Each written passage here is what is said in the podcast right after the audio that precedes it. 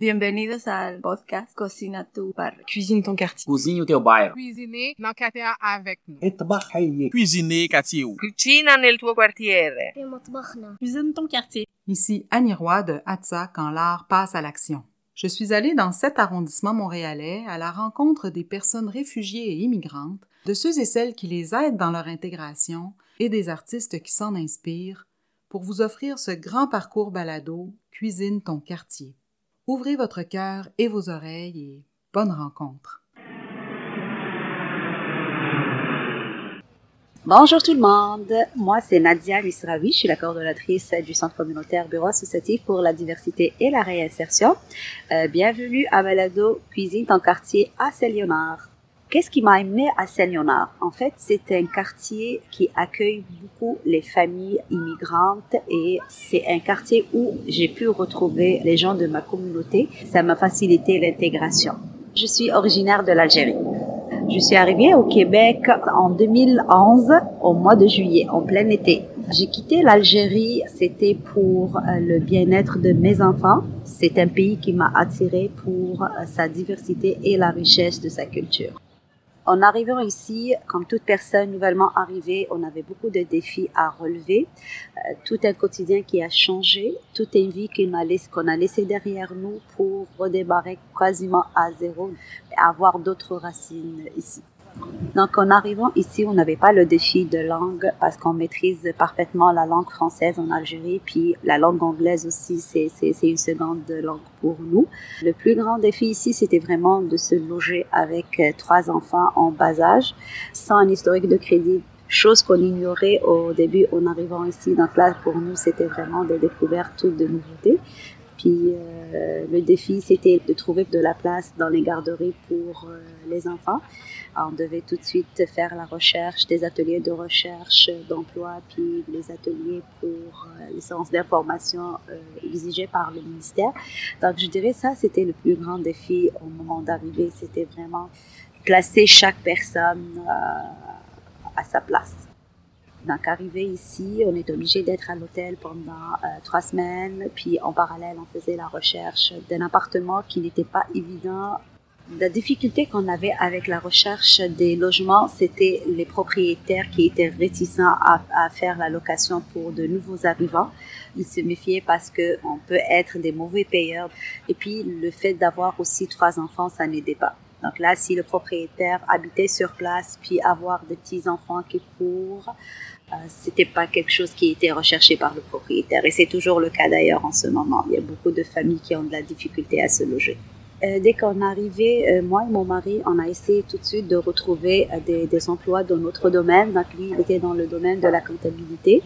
C'était pas évident parce que là, il y a l'ordre des comptables, il faut faire d'autres études et des examens. Mais il a été persévérant, il est passé par des ateliers de recherche d'emploi, il a envoyé des CV, puis il a fait des stages non rémunérés, ce qui lui a permis d'avoir et d'acquérir l'expérience québécoise. Puis actuellement, il est contrôleur comptable, donc il a pu trouver un poste de travail dans son domaine. Pour ma part, moi, j'étais dans la gestion d'une compagnie d'assurance.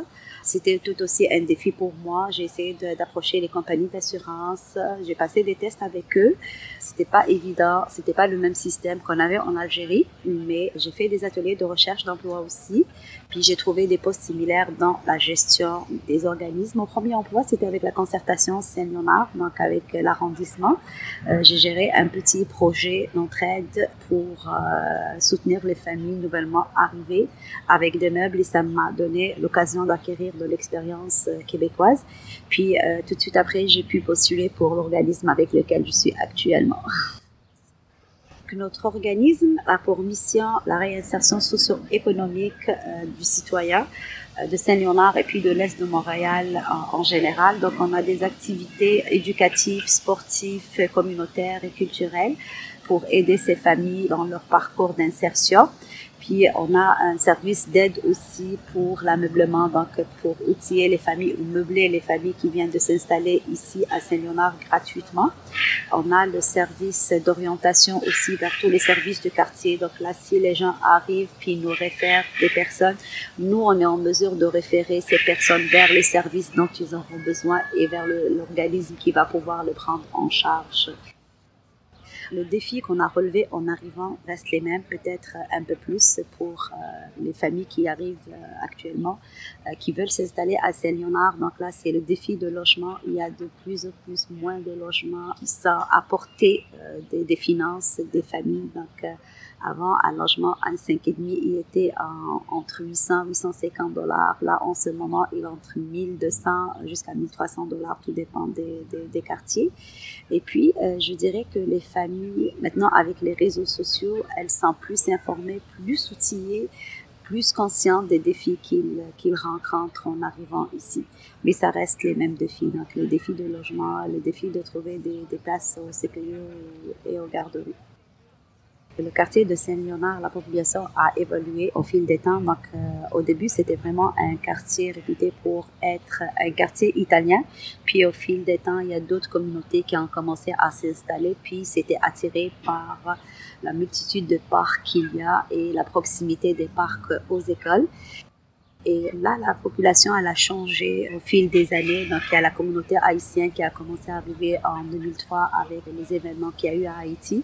Puis, la communauté maghrébine qui a commencé à arriver à affluer.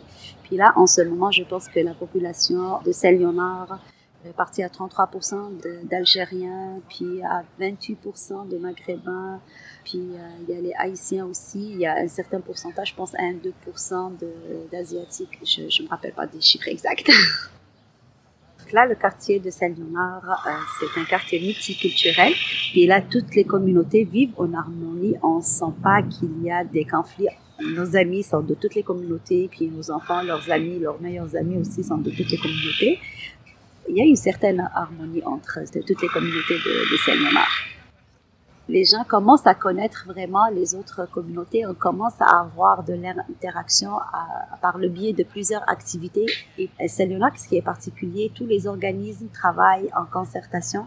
Puis tous les projets sont menés en concertation pour toucher toutes les communautés. Donc nous, le BADA, quand on fait nos activités, on le fait par exemple en collaboration avec le Mouvement Fraternité Multiethnique, qui a beaucoup plus la communauté latino ou l'accueil aux immigrants ou également la Maison d'Haïti aussi à Saint-Léonard. Donc, on fait nos activités en collaboration. Puis là, ça fait 2 ans que le centre Leonardo da Vinci, qui représente en quelque sorte la communauté italienne, a embarqué aussi. Donc, toutes nos activités sont vraiment faites en collaboration. Si vous êtes nouveau arrivant dans le quartier, il y a un bottin de ressources du quartier qui est mis à la disposition de tous les citoyens de Saint-Léonard, qui est disponible sur la plupart de tous les sites des organismes, mais le premier site à visiter, c'est vraiment le site de l'arrondissement de Saint-Léonard et qui donne des liens vers le bottin des ressources et qui donne toutes les ressources pour tous les services qui sont offerts à Saint-Léonard, que ce soit pour les familles, pour les jeunes, que ce soit l'aide alimentaire, tous les organismes qui offrent du soutien en meubles, en vêtements. Vraiment, c'est un bottin de ressources complet avec les adresses des parcs, les écoles. C'est vraiment un bottin qui est complet et accessible via le site de l'arrondissement. Si vous êtes à Saint-Léonard, que vous êtes disponible pour aider, donc il y a sur notre site un formulaire, c'est très facile. Devenir bénévole, vous le complétez et puis vous êtes contacté dans la journée ou le lendemain, soit par courriel, soit par téléphone, pour nous aider dans l'offre de nos diverses activités. Au fil des temps, ce que j'ai appris au Québec, c'est un pays qui est accueillant, oui, même que si dernièrement, pour moi, en tant que musulmane qui porte un voile, il y a certains préjugés, mais ça ne m'empêche pas d'avancer, ça ne m'empêche pas d'encourager les gens à venir. Donc la seule différence que j'ai en Algérie, j'ai tout ce qu'il me faut ici, à part la famille qu'on a laissée derrière nous. Sinon, on a tout pour vivre heureux au Québec. En arrivant ici, je portais déjà le voile et l'une des choses qui m'a attirée le plus au Québec, c'était ça, que c'était un pays ouvert à toutes les religions, à toutes les croyances. Ça a été le cas durant toutes les années. Et là, dernièrement, avec la loi 21, je dirais que c'est une loi discriminatoire parce que ma croyance ou ma tenue n'a rien à voir avec ce que j'offre ou ce que je peux offrir. Je l'offre de la même façon à toutes les personnes de toutes les religions sans distinction. Je comprends le point de vue des Québécois, puis avec ce qu'ils ont vécu avec la religion, mais notre religion, c'est pour nous, on la vit pour nous, on la vit librement pour nous, pas pour les autres. Donc là, si je porte le voile, c'est pas pour obliger quelqu'un à aller prier ou à obliger quelqu'un à faire comme moi. Je le porte, c'est juste ma façon de m'habiller. Mes enfants, ils sont ici, ils sont parfaitement intégrés, ils sont des petits Québécois. Ils ont maintenant leurs propres amis. Ils ont très peu de souvenirs. Ils sont arrivés tout petits ici. Puis avec le coût des voyages et puis notre vie ici qu'on fait ici, c'est pas évident d'y aller à chaque année, à chaque 2 ans. Donc chaque été plutôt, on exploite le Québec, on exploite le Canada. C'est pas un défi pour eux de rester ici ou un défi pour eux pour repartir, mais ils sont parfaitement intégrés. Ils ont leurs propres amis, leur propre vie. Moi, si je dois vous préparer un mets, ce serait du couscous à l'algérienne. Donc, le couscous à l'algérienne, il y a plusieurs couscous, tout dépend des régions. Donc, on a l'est, l'ouest, le nord et le sud. Mais le couscous dont je vous parle, c'est le couscous du centre, c'est le couscous à l'algéroise. Donc là, c'est du couscous qui se fait en sauce blanche avec du poulet, du pois chiche. Puis, l'épice principale, c'est la cannelle. Et puis, on utilise 2 légumes, soit les navets, soit la courgette. Et puis, c'est un délice. Merci pour votre écoute. Pour plus d'informations sur ce qu'on offre et nos activités, vous pouvez visiter notre site au www.badr.ca. Merci encore de votre écoute. J'espère vous retrouver tout au long du parcours balado. Je vous dis à la prochaine.